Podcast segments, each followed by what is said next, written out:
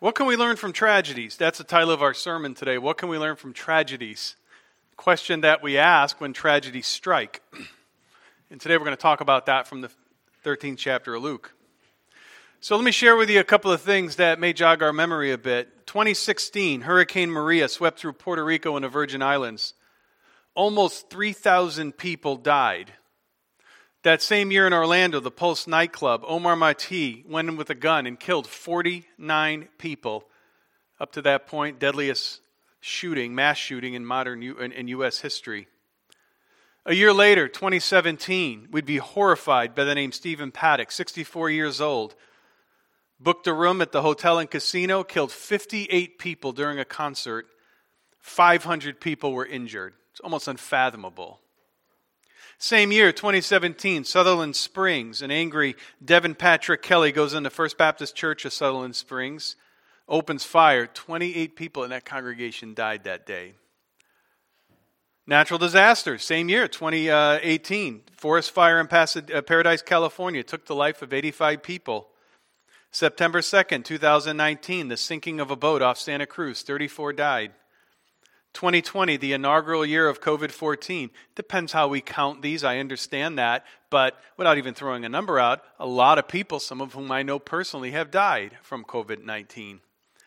Now, that's the United States just over the last six years. That's not the rest of the world. We haven't even gone into those statistics. We haven't even talked about world history, like 6 million Jewish people dying in the Holocaust, 20 million under Stalin, not to mention the killing fields in uh, Rwanda, so we struggle, understandably, we as Christians, along with the rest of the world, we struggle when it comes to thinking about tragedy. And, and, we have to think about how do we Christians respond to catastrophe and how do we respond to struggle and that, uh, uh, to, to tragedy. And that brings us to the text today.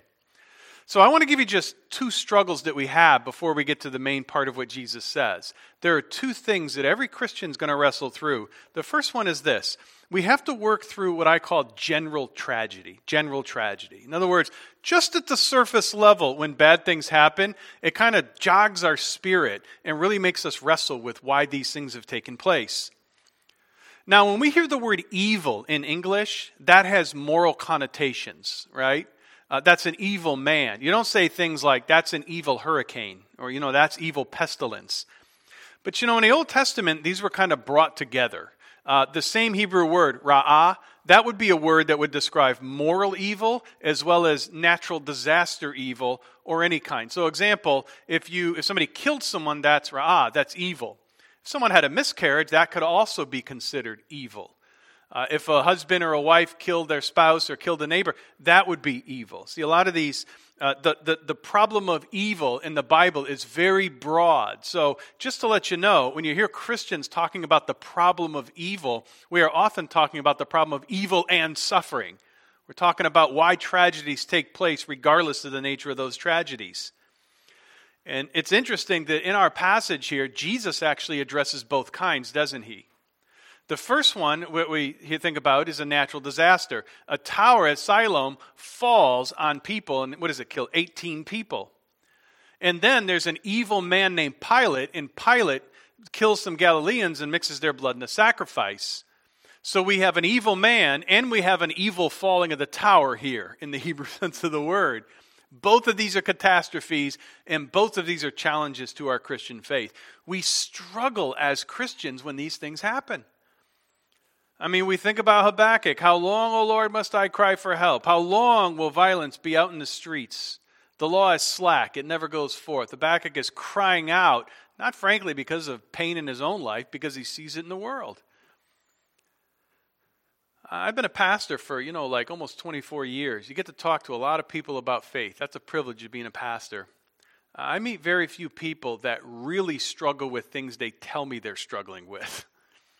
So a conversation starts off where somebody says something like, oh, I'm not a Christian because I don't believe in miracles. And we'll talk about that for, you know, as long as they like to. Or, you know, I don't believe in God because I believe in science. You hear things like that. What about contradictions in the Bible?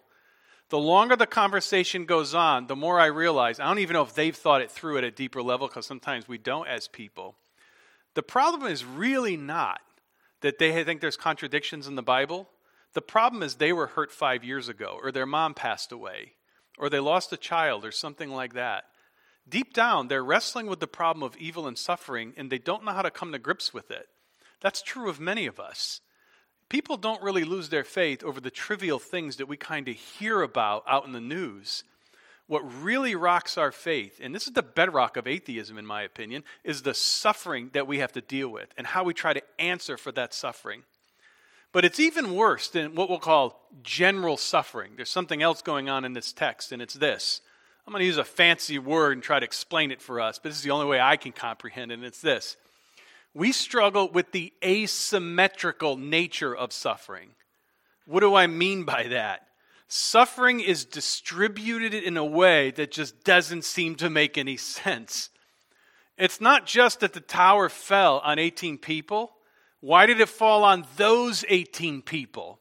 When, let's be honest, if we read the passage, it probably should have fallen on who? Pilate. He's the one mixing the blood of the Galileans.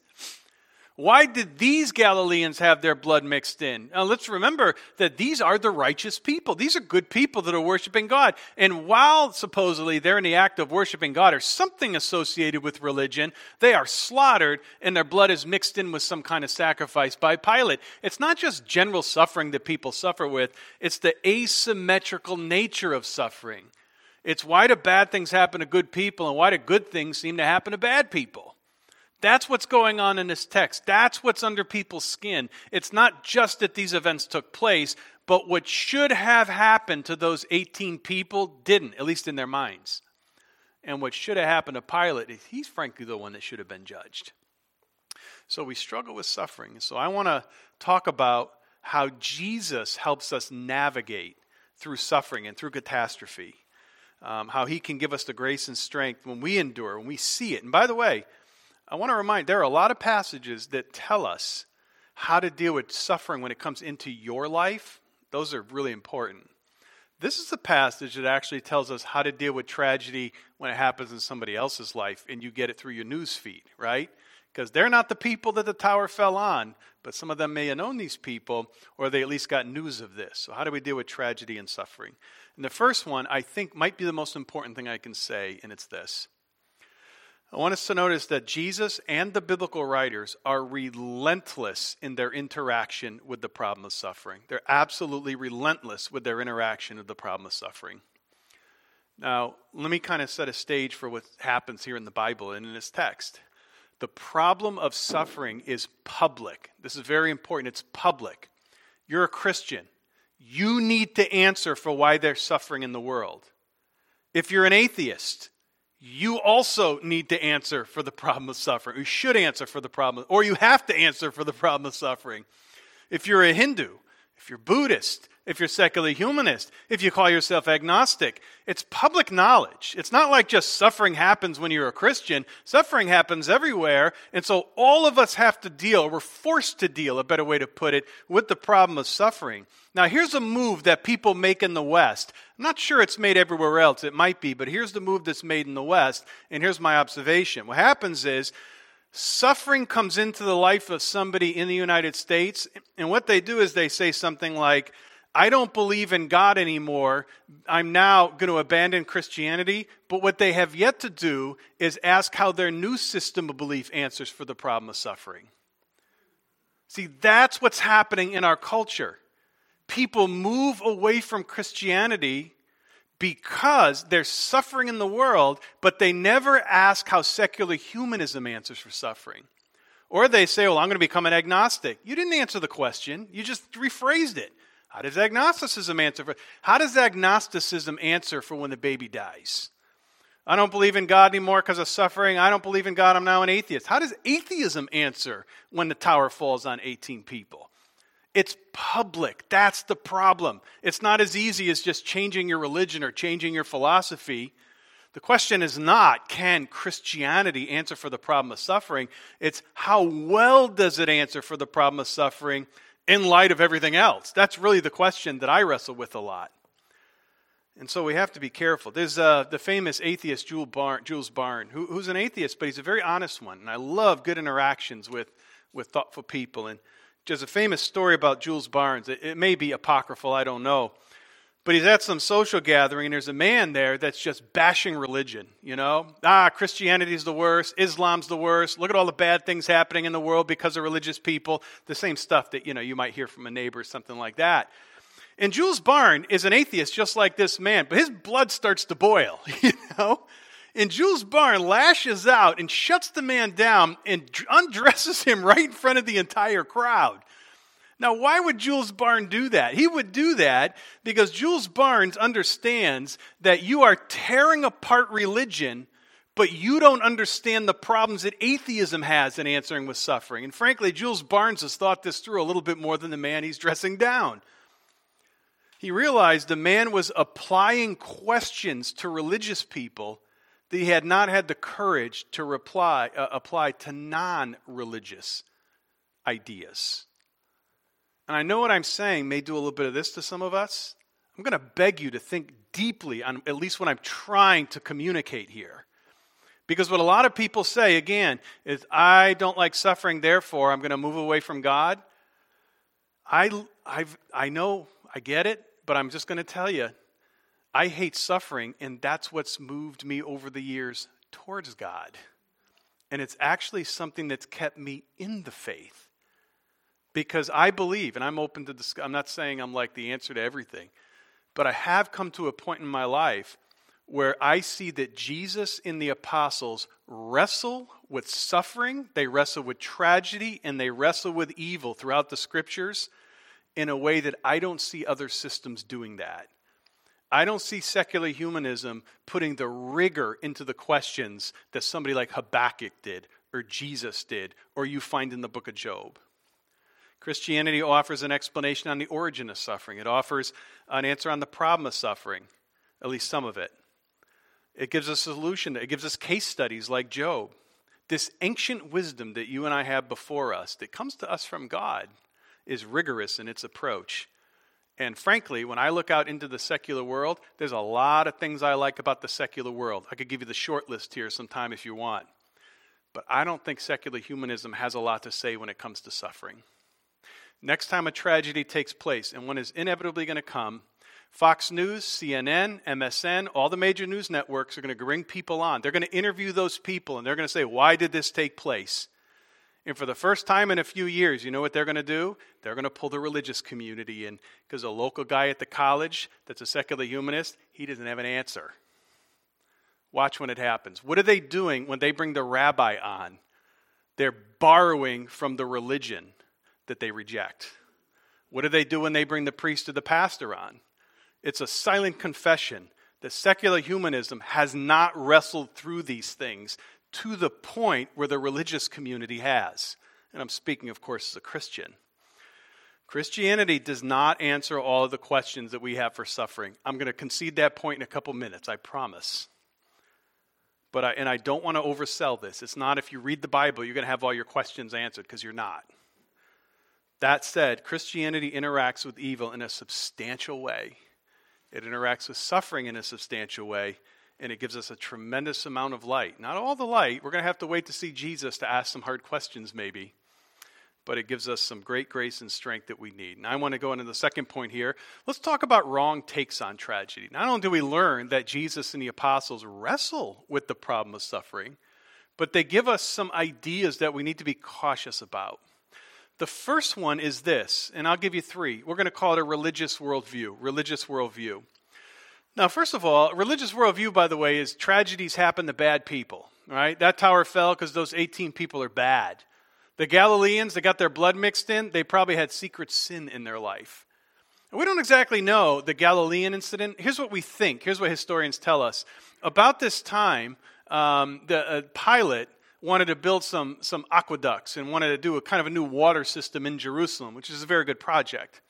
But what he did is he started taxing the temple in order to get the money to build it.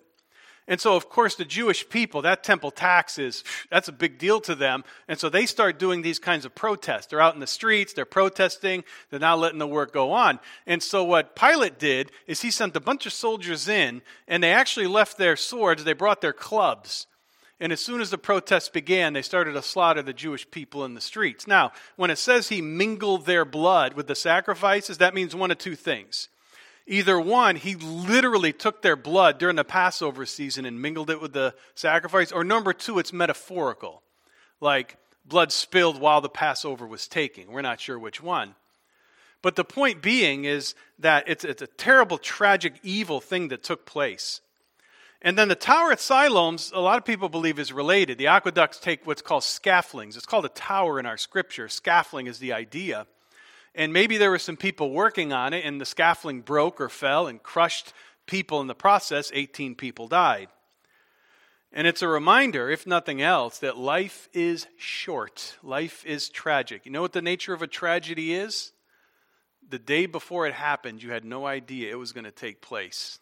Value your relationship with God, value the love you have with other people. Now, what does the religious worldview mean? Bad things happen to bad people, good things happen to good people. It fell on the 18 people because they had secret sin. They weren't right before God, you know? There's a, when I played softball years ago, I played with a, a lot of Christians in South Carolina. We had a team, and it was almost all Christians, I think. And um, I had a lot of fellowship and fun. And we used to joke with each other, you know, this guy would hit a home run, and somebody would elbow the guy and go, he's prayed up. he's, he's, or he'd make a great defensive play this guy is right with God, you know? It's a little joke. But that kind of irony is what we're talking about here. You got a raise. You want to know why? Because you're a good person on the inside. You got cut from your job. You want to know why? You have secret sin in your life. That's what's going on. Good things happen to good people, bad things happen to bad people. That's the music in the background behind John 4. Why was this man born blind? Because of the sin of his parents? Or did he sin himself? This is Eliphaz in the book of Job. Who is innocent that ever perished? This is the non Christian people, non Jewish people on the island of Malta when a snake comes out and bites Paul on the hand. And what did they immediately say? Justice got him. Obviously, he's not living right. This is Julie Andrews in The Sound of Music. Perhaps I had a wicked childhood, perhaps I had a miserable youth, but somewhere in my wicked, miserable past, there must have been a moment of truth for you who are here standing loving me, whether or not you should, but somewhere in my childhood or youth, I must have done something good. Religious worldview, this is the default of the human heart. I remember when 9 11 happened, the tragedy with the towers.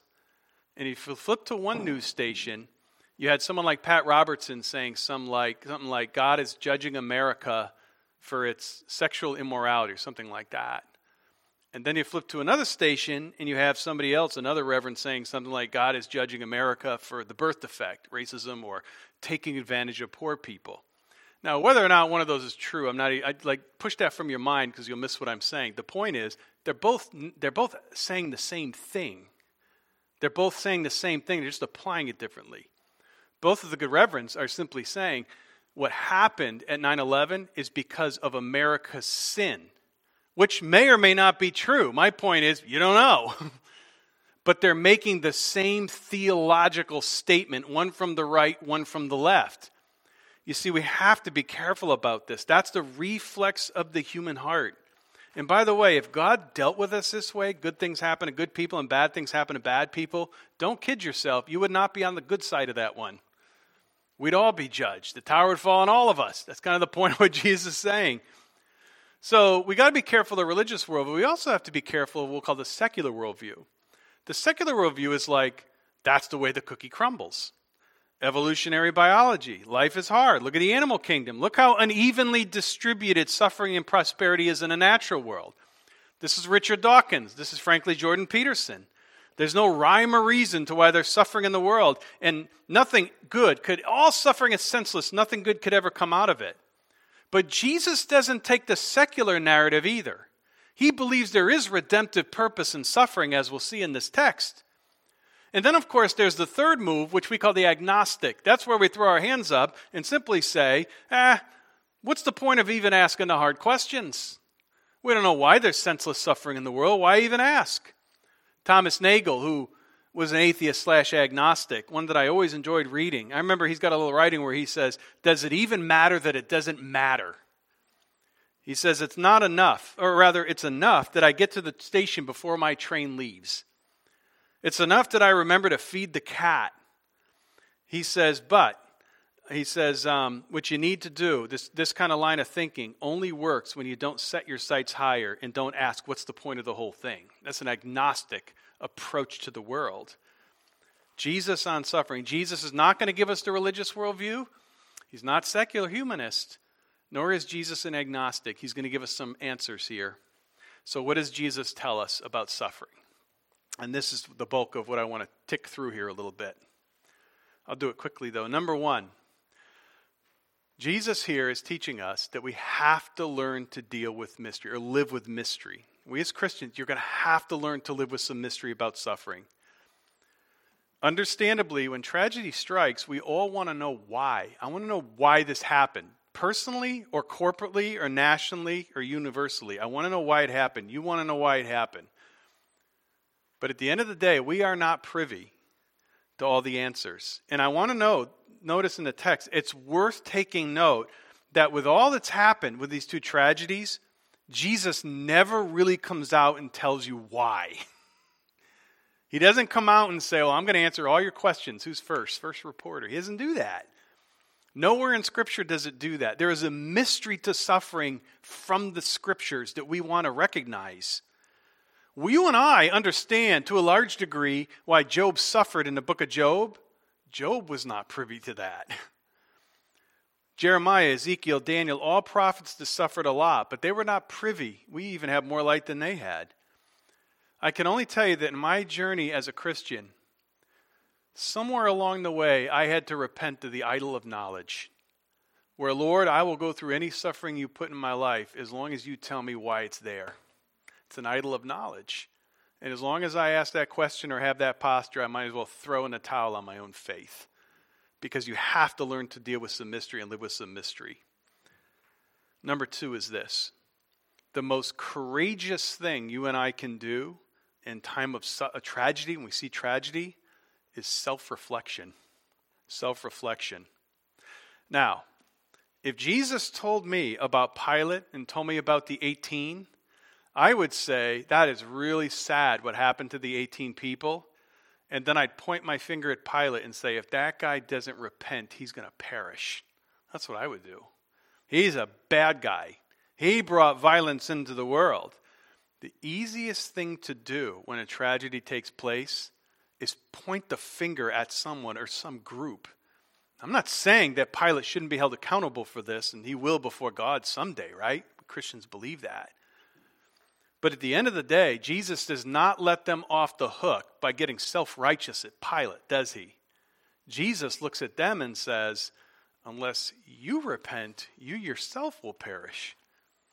Keeping the finger pointed at Pilate doesn't transform anyone. All it does is push them into some mold of self righteousness, and that's dangerous.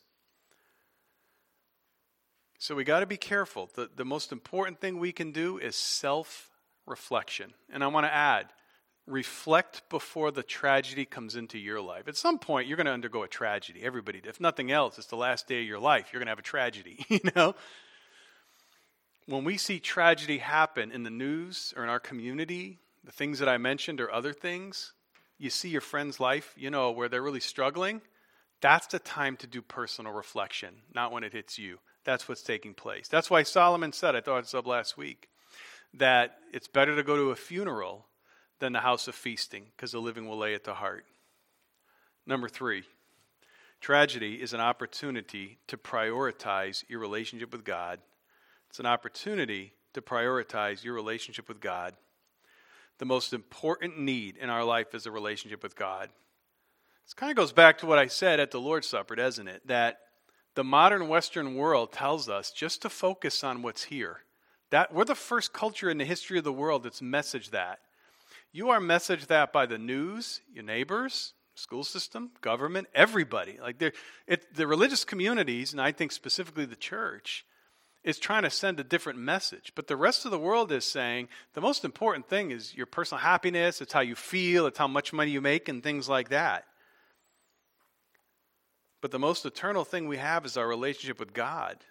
And so Jesus makes a lesson out of this, and he tells us to prioritize. He looks at the people, and what does he say? Unless you repent, you will likewise perish. You need to reflect. You need to repent. You need to think about your relationship with God. If I wasn't familiar with this event, I don't know what I'd expect Jesus to say, but I think it sounds a little bit insensitive what he's saying. Is that fair? Feels that way to me. A tower fell on 18 people. The blood of the Galileans was mixed in the sacrifices. And the first thing I would expect Jesus to say is, Isn't that terrible? Because that's, that's a reasonable response. I'm so sorry to hear this. What a horrible tragedy. I can't believe this happened. Our thoughts and prayers are with those people. That is the first move we all make. It's the right move, by the way. You know what Jesus does here? Jesus looks at the crowd and says, Unless you repent, you're going to likewise perish. He wants them to think about their relationship with God. As important as it is to even mourn about a tragedy, we want to think about our relationship with God. I mean, think about when Jesus is on the way to the cross. He's going to be nail spiked. He's already hurt. He's bruised. He's bleeding. It's terrible, awful scene. There are these daughters of Jerusalem, which is a group of women that would follow people to the crucifixions. They are weeping and wailing and offering Jesus some kind of medication. And Jesus looks at them and says, What? Don't weep for me, weep for yourselves. Wow. Again, it almost sounds insensitive, but that's the priority Jesus places on a relationship with God. Christ is not being insensitive here. Jesus is telling them the most important thing that they can know that someday everybody stands before God and gives an account, and our concern ought to be where our hearts are in our relationship with God. That brings us to this fourth point about repentance. Tragedy is an impetus for repentance. It's an impetus. In repentance, we change our minds, we change our hearts, and we change our actions. I'd like to say in that order, but sometimes it doesn't work that way. Sometimes you don't want to change your heart, but you know you need to, so you change your actions. And uh, you say, well, that's hypocrisy. Not according to James. James says if you got to go the back door, go the back door.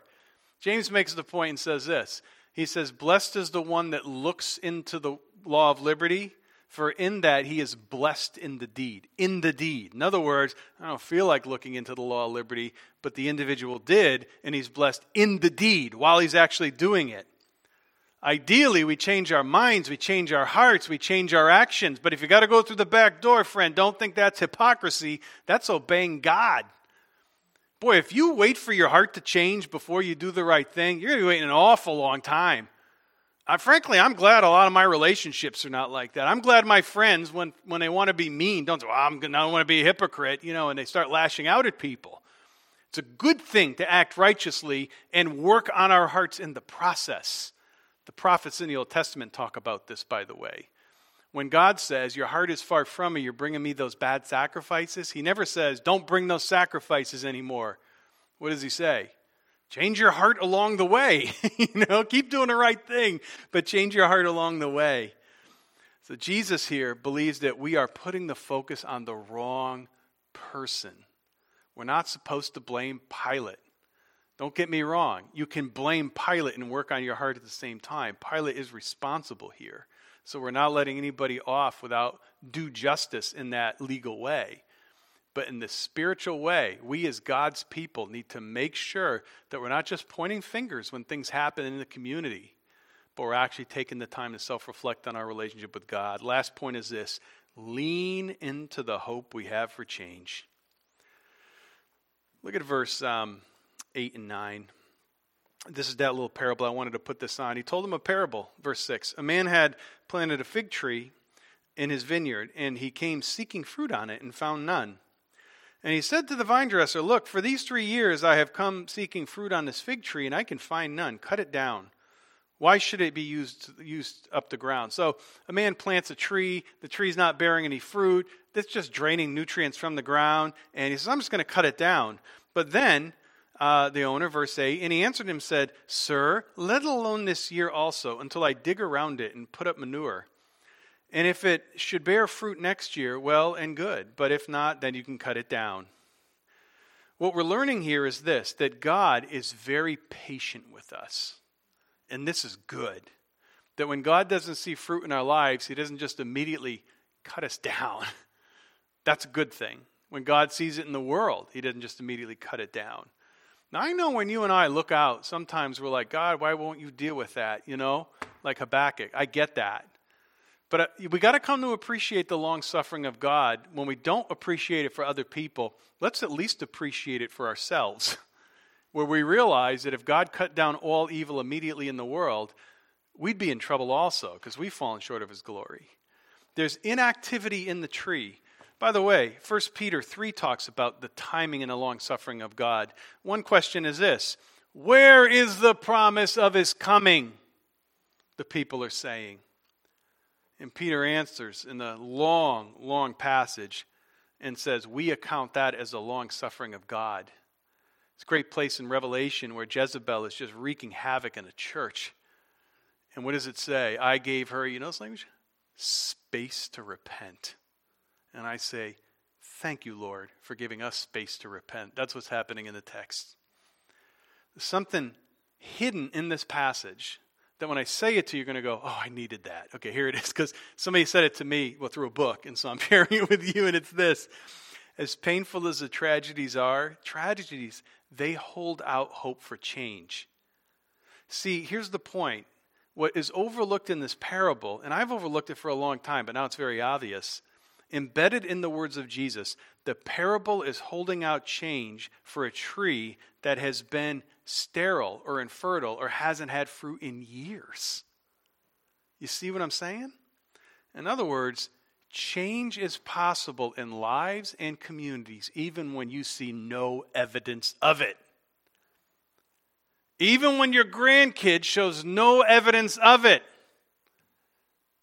Even when your mother looks like Jonah running from the Lord. Even when your child, even when your friend, even where your community. I don't always see it. I look out into our world and I don't see it. All I see is bad news that comes and more bad news. It's the point where I just don't even open the feed anymore because I know what I'm going to get. Goodness, I'm at the point sometimes where I'm looking at puppy videos on Instagram just to get a smile at something good happening in the world, you know? Think a lot of us are like that. I just want to smile, you know, so let me go pet my dog. We don't see a lot of hope for change in our world sometimes. That's why I love this passage. What does the vine dresser say?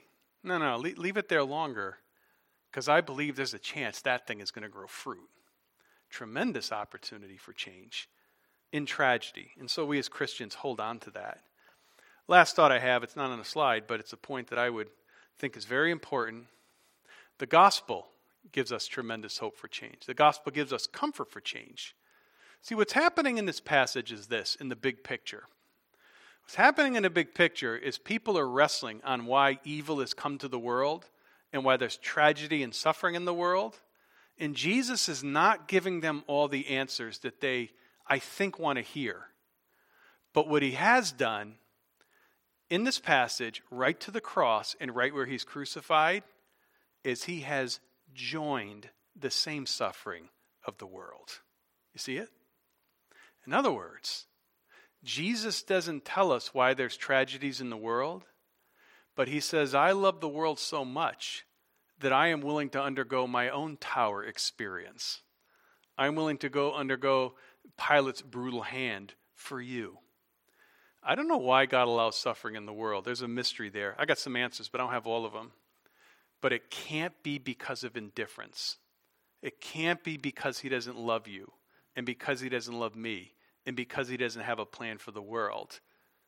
It has to be because he cares about the world, because he himself suffered in the world for us. There's an existential answer here. I don't know where else you get this in any philosophy or religion except Christianity that even though you don't get all the answers, you get a comfort knowing that your Savior underwent the same suffering that you yourself are feeling and you experience and see in other people. You may not get all the answers, but I'll give you a why not. It's not because He doesn't love you, it's not because He doesn't care about you, and it's not because He's letting the world spin out of control. The gospel teaches us otherwise. Father, we open a deep subject today, one that we could never exhaust, but we get some direction from Jesus. And I pray this direction would help us in our own walk with you. Help us, Lord, to focus on that incarnation and cross that reminds us that Christ suffered for us. I pray you'd strengthen us, encourage us, help us to be the people you've redeemed us to be. I pray, God, as we sing Be Thou My Vision, you would be our vision. We'd set our minds on things above, not just here. Bless this church. Help us to walk with you in Jesus' name. Amen.